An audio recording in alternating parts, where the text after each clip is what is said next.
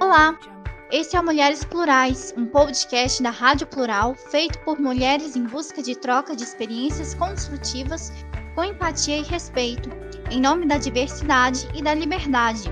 Seja bem-vinda ou bem-vindo e venha conversar com a gente. Sou Isabela Garcia, nova integrante do programa, e hoje estou aqui com Isabela Trevisani. Sinta-se à vontade, Isabela. Boa tarde, tudo bem? Primeiramente agradecer o espaço né, que vocês estão abrindo.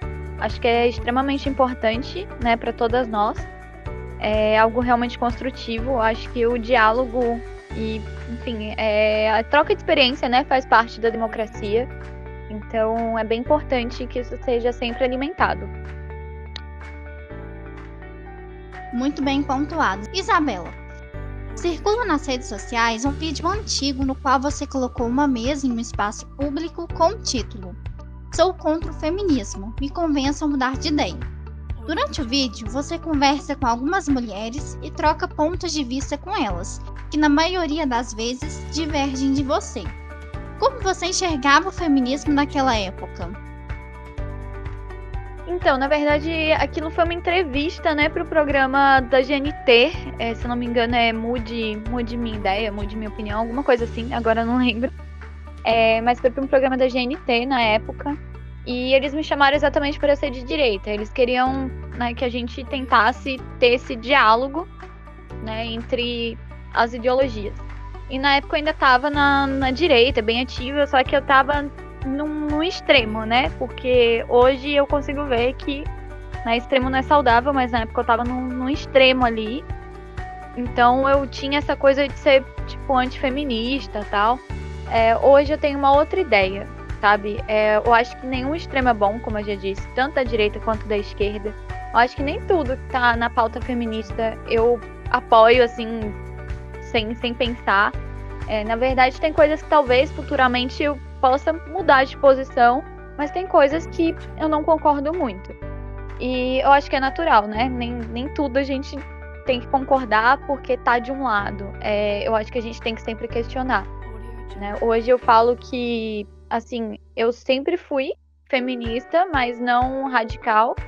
Eu só não pontuava isso, eu só não tinha certeza disso, entende? É, porque assim, eu sempre fui uma mulher muito decidida, muito independente, nunca gostei de depender nem de homem nem de ninguém. É, eu sempre fui de buscar muito as coisas que eu acredito. É, isso é diferente de eu estar na direita, inclusive é, tinham coisas assim que eu divergia muito dentro da direita, porque as pessoas não compreendiam, sabe? É, aquelas pessoas mais fechadas, assim. Hoje a gente tem uma aula na direita um pouco mais tranquila, mas antes não existia isso. Então não, não tinha como ter um diálogo. Então era bem fechado. E então tinha muita divergência. Em vários momentos eu tive divergências, né? Eu até te contei algumas, né? Quando a gente conversou pelo WhatsApp, antes de eu estar aqui dando a entrevista. E, enfim, eram N razões para eu sempre divergir. Até que eu entendi que, de fato, né, eu era feminista, porque eu sempre busquei a independência, eu sempre busquei é, assim, ter voz, sabe, dentro da, da política. Quando eu comecei a entrar mesmo para esse mundo de ser candidata, de, estar afiliada em um partido, que eu comecei a observar é, algumas coisas que também me fizeram enxergar que eu não, não compactuava, sabe, com, com tudo que a direita estava fazendo, que eu não compactuava com tudo que a direita propunha. E talvez é, tenha sido isso também tenha me feito mudar bastante nesse sentido, né? E, enfim, o tempo foi passando e aí eu falei, não, mas peraí, eu realmente eu sou feminista, só não sou radical, né? Eu acho que algumas coisas eu não apoio, mas outras eu apoio, então eu sou feminista. Certo. Muito importante essa questão que você disse, é, da gente estar sempre questionando as coisas nas quais a gente acredita, né? Tem que sempre colocar uma, um, posicionamento crítico acerca das, das nossas opiniões, né? Exatamente. É um ponto divergente que eu tive na última eleição para governo, por exemplo, foi a questão do Dória. A direita em peso apoiou Dória porque ele e Bolsonaro estavam juntos. Eu não votei no Dória. Eu não apoiei isso. Eu questionei, eu não apoiei, mesmo o partido que eu estava na época apoiando. Então, é, existem traços divergentes muito grandes ali dentro é, em relação a mim. Existia na época, né? Porque agora eu não tô mais. Mas na época já, já existia. E eu sempre fui assim, de, de questionar, que nem você falou, a gente tem, sempre que questionar. Porque eu não vou votar em uma pessoa só porque fulano que eu votei tá apoiando. Eu vou buscar saber o que essa pessoa tem a acrescentar de útil. Entendeu? Acho que isso, indiferente de ideologia, a gente tem que fazer sempre. Não votar numa pessoa porque ah, é do meu partido, ah, porque é da sigla A, B, C, entendeu? A gente tem que buscar realmente o que a pessoa fez de útil e o que a pessoa pode fazer pelas demais, né? Pelo bem comum. Isso mesmo, Isabela. É muito, muito, muito importante. Agora vamos à segunda pergunta. Hoje você se considera como feminista. Foi alguém ou você mesma que se convenceu de que o feminismo é necessário?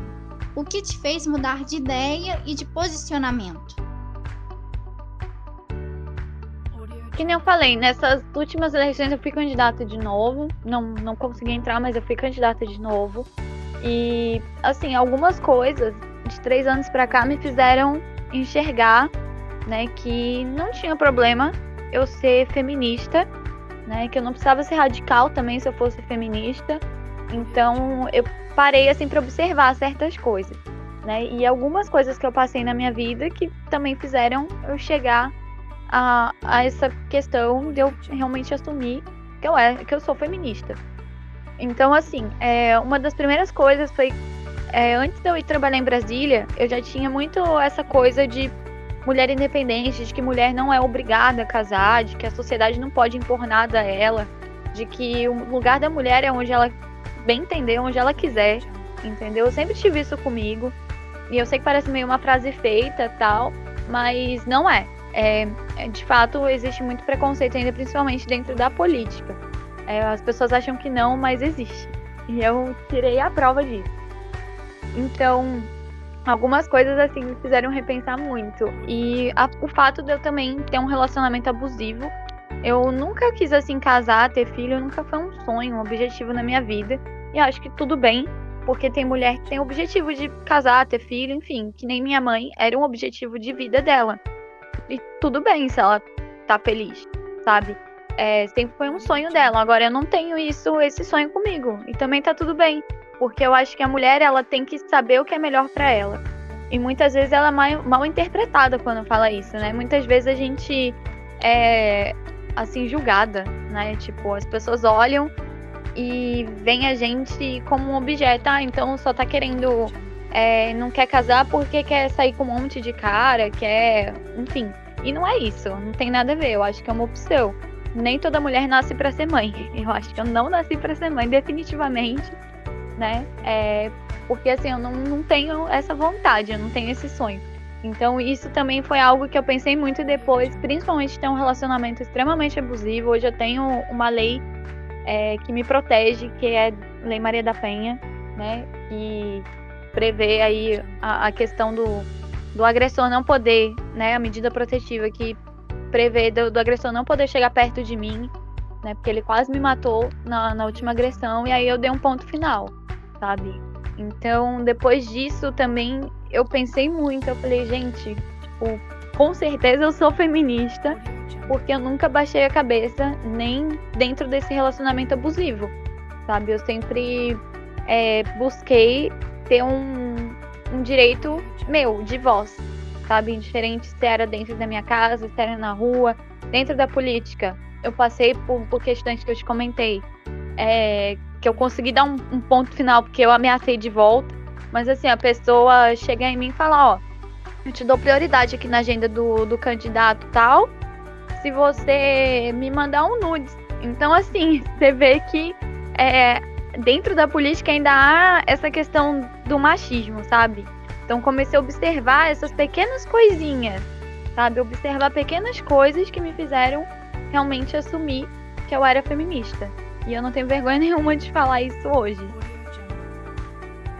Isso mesmo, Isabela. Assim, sua, sua resposta foi muito coerente, muito importante. É, eu acho que as experiências pessoais são as que mais têm é, a potência de nos moldar, de mostrar o que faz ou não faz sentido para nós, né? Exatamente. E o ambiente que a gente vive também, às vezes, o lugar que a gente vive. Porque, assim, é, eu observei muito. Quando eu fui para Brasília, eu vi que as pessoas lá são muito mais, assim, abertas, mais propensas a um debate, a um diálogo é, coerente, um negócio sensato do que em determinados lugares, sabe? Que ainda é um pouco fechado. Então, quando você vive em um ciclo ali vicioso, uma bolha totalmente fechada, você não consegue enxergar Sim, existem certos lugares onde o debate está mais, mais presente, né? Onde a gente tem uma diversidade muito grande de ideias, de, de posicionamentos, de opiniões, e, e essas é, ideias, essas opiniões estão é, em constante conversa, né? em constante diálogo. Agora nós vamos à terceira pergunta. Como é, ex-antifeminista, quais são as maiores dúvidas das pessoas em relação ao feminismo. Por que as pessoas tendem a achar que o feminismo é o contrário do machismo, Isabela? Então, na verdade, o que acontece é o seguinte: é quando a gente está dentro da direita, é, que nem eu te falei, quando a gente está no extremo, seja direita ou esquerda, a gente não consegue enxergar certas coisas, sabe? Eu comecei a enxergar depois que eu comecei a me desprender dessa ala. Eu falo para você que foi libertador, assim, tipo, muito libertador. Porque isso me fez bem, sabe? Que eu não gostava de estar presa a um extremo ou a um rótulo, sabe? Eu acho que a polarização tá muito grande hoje, então qualquer coisa que você fala, as pessoas já te rotulam. Então, assim, dentro disso, é, eu acho que as pessoas levam muito para um radicalismo. E o machismo, ele é fato. Indiferente se você é feminista ou não, ele existe né? Eu tive a prova. Então, assim, várias provas, não foram só uma, não. Mas, assim, é quando a gente começa a ter a visão ampla que a gente enxerga, né? Então, quando eu comecei a perceber, eu vi que nem tudo era exatamente como né, a gente acreditava. Claro que tem a aula mais radical do feminismo, a gente sabe, eu sei disso, né? É, mas, por exemplo, é, tem, tem algumas pautas que eu não apoio inteiramente. É, tem um, um, um, diálogo antes, tem uma, um debate saudável antes, sem ter certeza. Por exemplo, a questão do aborto. Né? Eu acho que é sim direito da mulher, a decisão é dela, enfim. Só que a lei ela já, já existe, só que ela precisaria sim ser moldada. Não liberar para todo mundo, assim, discriminadamente, sabe? É, mas uma forma que acelerasse para aquelas pessoas que passaram por estupro, né? Por exemplo, que eu já passei também quando era mais jovem, então sei o que é isso. Não cheguei a engravidar, né? Eu tive muita sorte que eu cheguei a engravidar, não peguei nenhuma doença, mas assim, não é toda mulher tem a mesma sorte que eu tive. E depois do meu último relacionamento, eu comecei a pensar, eu, gente, porque quando eu, eu terminei, que eu consegui finalmente me desprender disso, sair de lá, ele quase me matou, fiquei toda marcada. Eu falei, gente, é, imagina se eu estiver grávida, porque minha menstruação não descia, minha menstruação atrasou. E aí eu falei com a minha mãe, falei com uma amiga, e eu já tava tão desesperada que eu comecei a pensar na possibilidade de um aborto, porque não descia. E eu tava com medo de fazer o teste da farmácia e dar positivo. Porque eu falei, gente, se der positivo, minha vida acabou aqui. E assim, parece uma coisa egoísta, mas não é é, na hora do desespero, você pensa em mil coisas. Como que eu vou ter um filho de um cara que me agrediu, de um cara que me bateu, de um cara que me desrespeitou? Como que eu vou olhar para essa criança? Como que a criança vai crescer sem, sem eu falar quem é o pai dela? Entendeu? E se eu tenho esse filho e aí ele usa isso de argumentação para poder estar tá sempre por perto, ou se ele desconta a maldade que ele fez em mim, que não conseguiu mais fazer em mim nessa criança. Então, tipo, tudo isso passa pela nossa cabeça. E isso foi uma experiência muito forte que eu tive. Porque eu, eu tenho, assim, às vezes ainda tenho crise de ansiedade, de pânico. Eu tenho, eu, eu tive depressão, eu fiquei muito ruim. E por conta disso tudo que eu passei. Né? Até conseguir sair foi, foi muito difícil, porque ele me chantageava, ele me extorquia. Então, tudo que eu passei me fez repensar muito também nessas questões.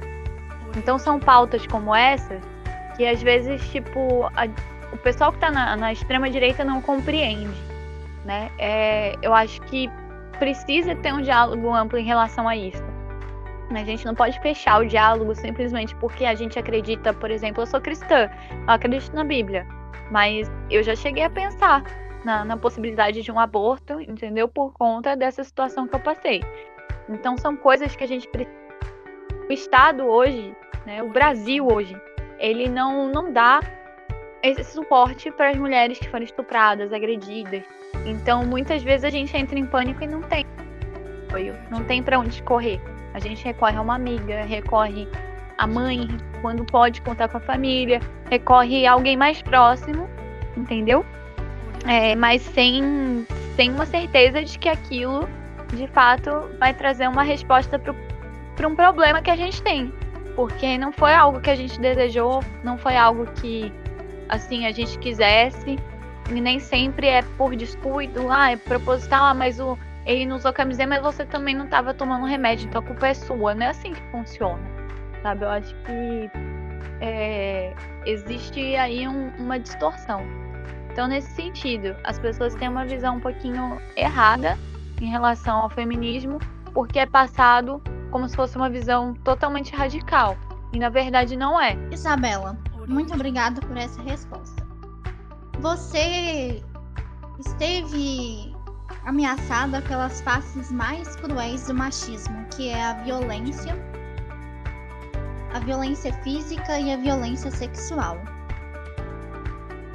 E eu sinto muito que você tenha passado por isso, porque são marcas que ficam pela vida toda, né?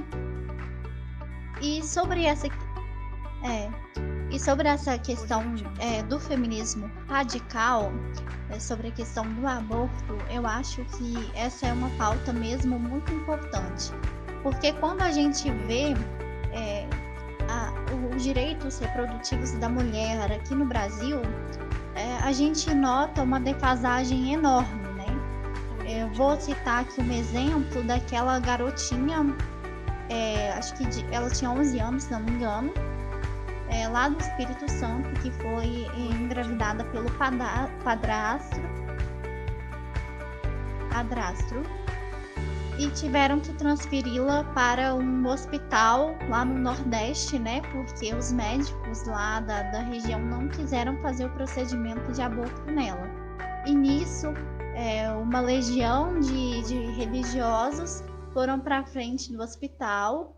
É, protestar para que não fizessem a, a cirurgia na, na, menina, né? Inclusive a ministra é, Damares fez uma, uma crítica, né? Caindo em cima da menina também. Então a gente vê que essa questão do aborto no Brasil é muito complexa até quando a gente fala de estupro. Olha para você ver, pessoas irem à, à porta de um hospital para protestar contra um aborto, um aborto né, para acabar com uma gravidez que é proveniente de estupro de vulnerável.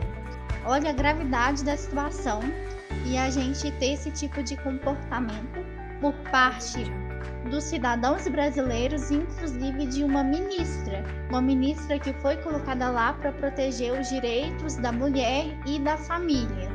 Então a gente percebe que a crise é, no nosso país e que os números de feminicídio, os números de estupro, eles são muito sintomáticos do tipo de cultura e do tipo de, de política que a gente está é, fazendo no nosso país, né? Aqui no Brasil, a gente tem a impressão que não é só é, fazer com que o seu direito, que está expresso ali na lei, seja resguardado. Às vezes você tem que lutar para ter esse direito, né? Nem, nem sempre é tão fácil quanto parece. Eu acho que são as questões dos extremos, que nem eu falei. Muitas vezes a extrema direita ela não admite é, nenhum tipo de feminismo, nem mesmo aquele que não é radical, que é aberto ao diálogo, né? É, é muito difícil. Né? Existe primeiro a questão dos extremos, né? De, de, dessa questão, tipo, às vezes a extrema esquerda não fala com a extrema direita, a extrema direita ataca a extrema esquerda. E aí, ao invés da gente ter uma união por um objetivo, que são direitos das mulheres, é, a gente tem uma briga constante de ideologia. E acho que isso não é legal, porque atrasa para todo mundo, principalmente para nós que somos mulheres.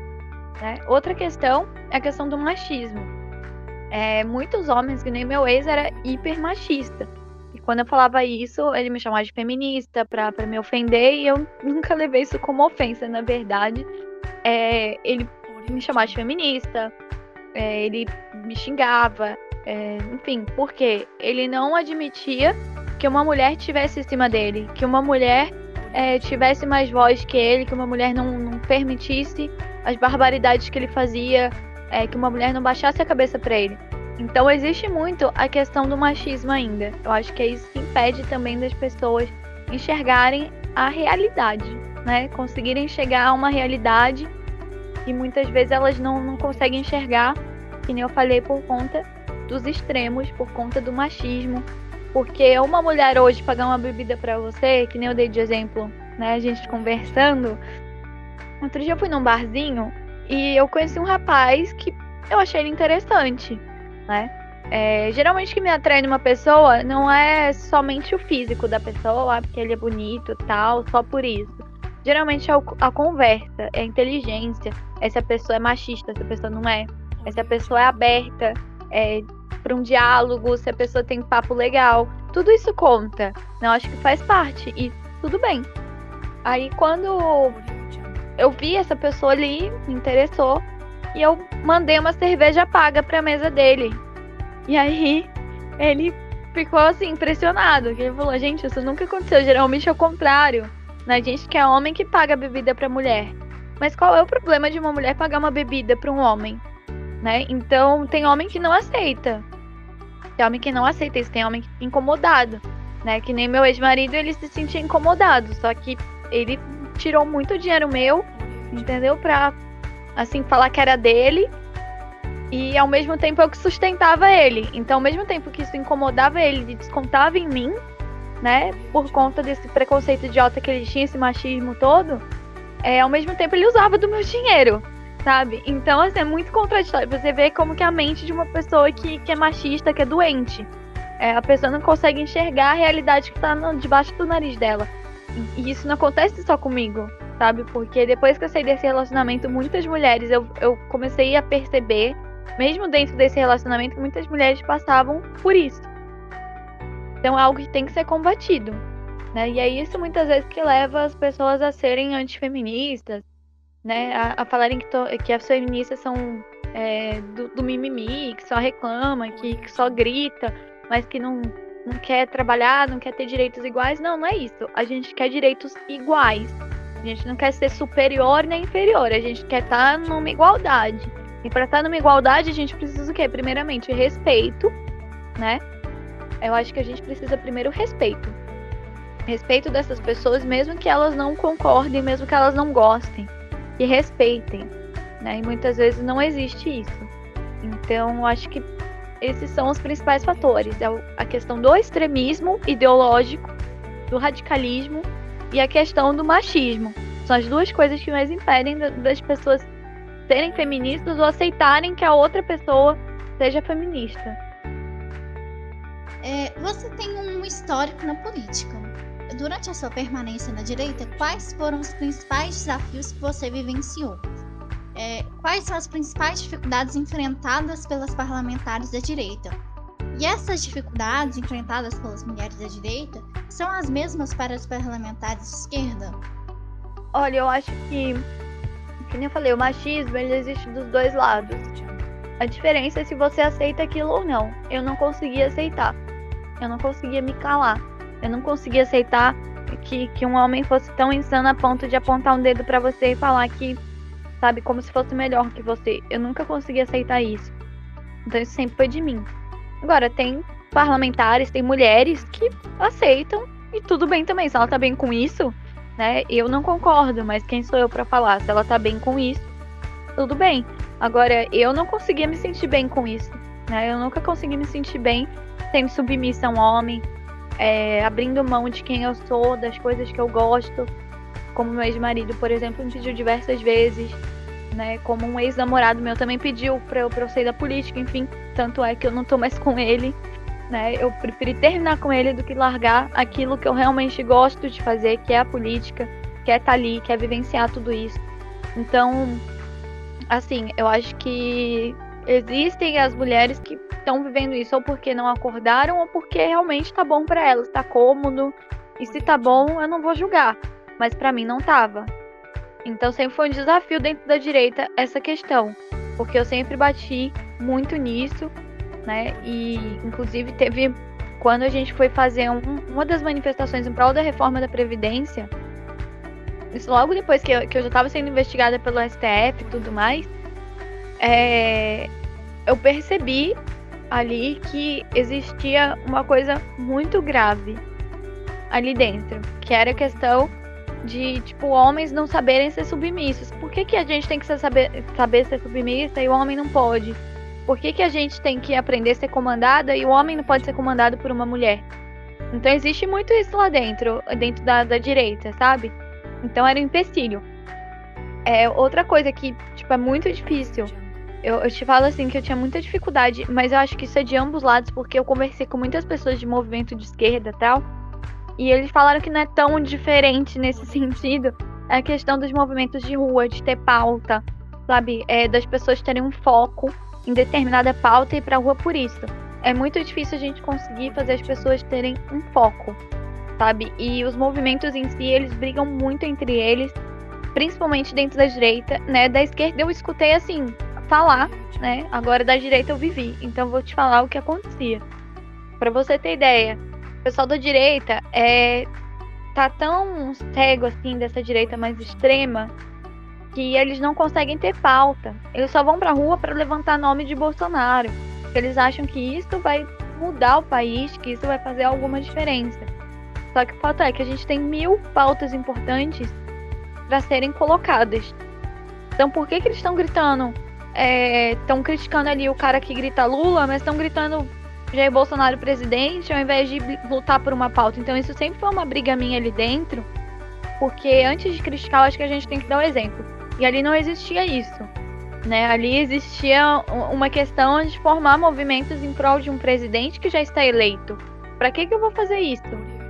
Sabe? E para um cara que eu votei nele, mas se fosse hoje eu não votaria, tá? Eu votei nele, eu fiz campanha para ele, mas não para ele fazer isso daí que ele tá fazendo. Votei nele para passar uma reforma da previdência decente. Nem a reforma da previdência que a gente votou para ir para frente foi. Eu votei nele não para o machismo aumentar no mundo, né? É como eles estão fazendo agora. Eu, não, não foi para isso. Eu votei nele pra gente ter uma mudança, pra gente ter um, uma pessoa nova ali e tal. E não é isso que tá acontecendo. Então, assim, eu não sou obrigada a apoiar aquilo que eu não concordo, sabe? E, e isso é muito difícil dessas pessoas que são mais radicais compreenderem, principalmente quando você sai da direita para um, um centro-esquerda ali, porque as pessoas não muitas vezes não conseguem compreender, né? É, ela tá tão, tão determinada a te atacar por você não ser mais de ala bolsonarista, por você não estar tá mais com Bolsonaro, por você não, não caminhar mais ali com ela, que ela não consegue enxergar o porquê da mudança, que ela não consegue enxergar é, o que fez aquela pessoa mudar, sabe? Ela não consegue respeitar e aceitar que a pessoa tem uma opinião divergente da dela. Então, isso é um problema muito grande ali, sabe? E algumas questões que nem, ah, porque mulher da direita tem que casar, tem que ter filho, tem que ser cristã. Ninguém é obrigada a nada. A gente vive num país laico, a gente vive num país livre, sabe? Eu acho que cada um tem suas decisões em diferente ideologia tem que ser respeitada, não é uma questão de escolha, principalmente da mulher. E os homens de direita, muitas vezes eles querem se impor como, entre aspas, né, meio ridículo, mas como macho alfa, tipo um negócio assim, como se fosse reino animal, sabe? É, ele tem que fazer tudo, ele tem que sustentar, ele tem que propor, ele tem que é, ser o melhor em tudo. E, e, eu não conseguia aceitar isso. Então sempre foi uma briga muito grande, um atrito muito grande. E muitas vezes você, você chegava, pautava alguma coisa, só que aí chegava, assim, por exemplo, um cara ali faltava a mesma coisa. Aí o cara era escutado e você não. Eu ficava pasma com isso. Eu falava, gente, mas peraí. Quem iniciou tudo isso aqui foi eu. Foi tal pessoa. Só porque a mulher não vai ter crédito. Entendeu? Só porque a mulher tem que ser rebaixada. Ah, porque a mulher é de direita não, não pode sair, não pode ver em barzinho, não pode fumar, não pode ter tatuagem, não pode isso, não pode aquilo. Mas peraí. Sabe? Cadê o respeito à liberdade? Cadê o respeito à minha vontade? Não, isso não tá acontecendo aqui sabe? Então sempre foi um empecilho muito grande ali dentro nessa questão. É, e quando toda vez que a gente ia fazer uma manifestação era uma briga eterna, é, até isso de forma geral, para ver quem que ia ficar com o ponto melhor da Avenida Paulista, para você ver o nível de mediocridade, né, que a gente chega. Tipo, tem 10 carros de som, cada um falando uma coisa, né? Um apoia não sei o que, outro apoia Jair Bolsonaro, outro é contra o Lula, outro é contra não sei o que, outro é contra o aborto, outro é contra o STF, outro não sei o que. A gente não conseguia entrar num consenso. Então, uma divisão muito grande que existe hoje, não só no passado, mas acho que até hoje, mesmo não estando ali para presenciar, acho que até hoje existe um racha muito grande, né, dentro, dentro da direita. E se você não compactua, se você não anda na linha é, de Jair Bolsonaro, né, dos filhos dele, você começa a ser boicotado. Um exemplo nítido disso foi o MBL. O MBL hoje, tudo bem que tem o pessoal da esquerda que baixa, mas o pessoal da extrema direita arrebenta com o MBL, porque eles acham que não que o MBL traiu o presidente da República. Mas não é assim que funciona. Eu não faço parte do MBL, né? Eu não, não concordo com tudo que eles fazem. Mas eles têm o direito deles de manter a ideologia deles. Assim como a mulher que é feminista tem o direito de ser feminista, né? É, o que não pode acontecer é a pessoa querer silenciar a sua voz porque não concorda com você. Isso eu nunca aceitei, então sempre foi um empecilho ali dentro muito grande para mim. Eu, eu tive altas brigas ali, enfim, teve momentos que, que eu via que a direita estava extremamente rachada e que eles começavam a ten, é, tentar, assim, te excluir, sabe? Porque você não, não não estava ali na mesma linha do presidente da República. Sabe, se você não, não compactuasse com tudo, você não estava dentro dos projetos. Então eles começavam a te boicotar. Como, por exemplo, tem um movimento muito grande que com certeza você conhece, que é o Nas Ruas, da Carla Zambelli, né? É, o Nas Ruas, ele ele muitas vezes ele boicotou o meu movimento porque a gente não concordava com tudo que, que eles impunham. Que, ah, porque o nosso movimento é maior, vocês têm que acatar e pronto, acabou. Tem que, que acatar a pauta de Jair Bolsonaro, tem que levantar nome de Jair Bolsonaro. Eu não concordava isso mesmo sendo de direita, entendeu? Então, eles iam lá e tentavam boicotar a gente. Eles chegaram a boicotar em ponto de Paulista, tiraram o nosso ponto, colocaram o caminhão dele, brigaram com a gente, foram em reunião de PM fazer, fazer arruaça, foram em, e depois falaram com com os superiores lá do, do, do tenente que fazia reunião lá da PM para as manifestações para boicotar a gente. Eram coisas que assim aconteciam com uma frequência inacreditável.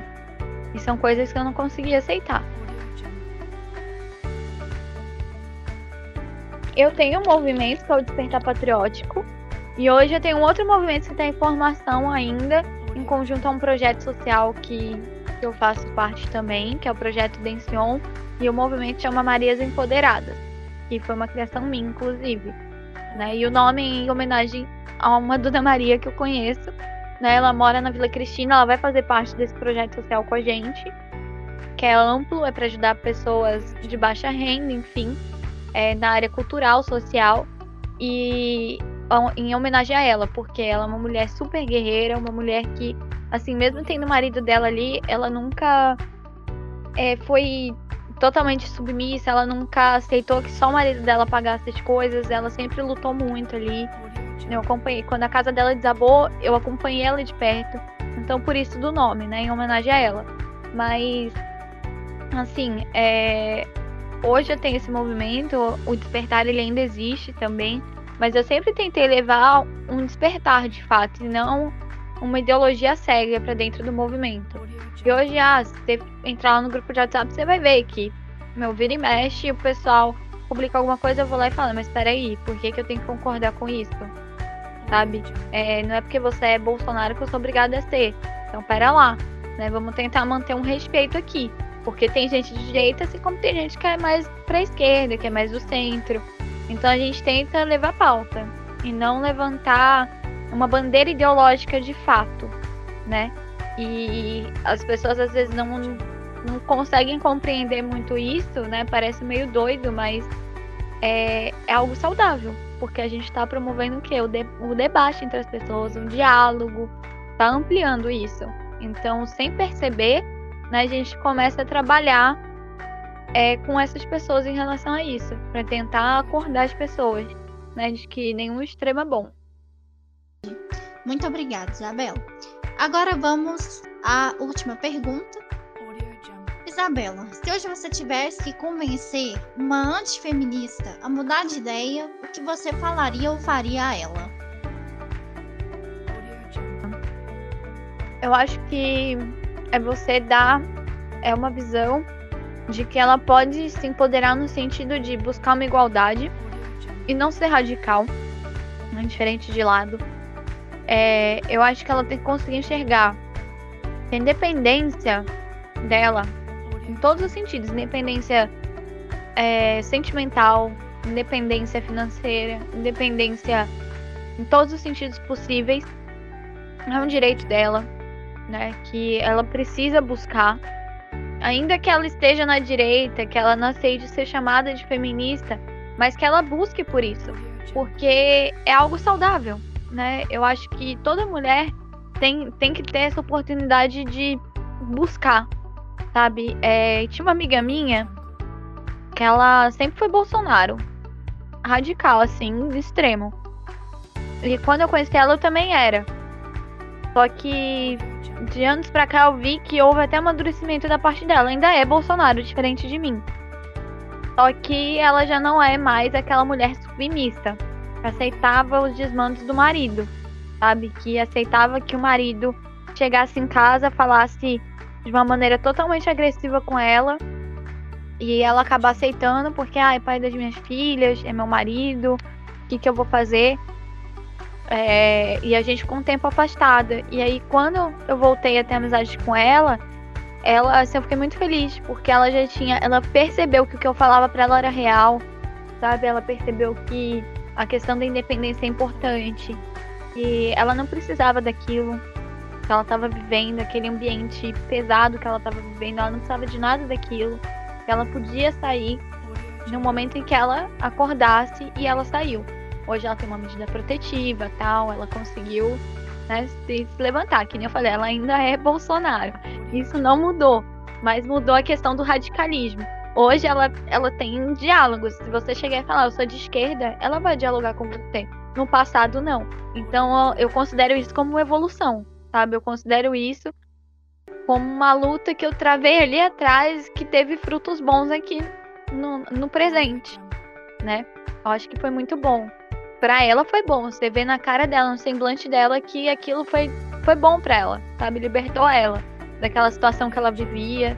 Hoje ela é outra pessoa, sabe? Então, ela se empoderou, ela criou sua independência, sabe? É, porque, assim, independência financeira ela até tinha, mas o marido tirava tudo dela.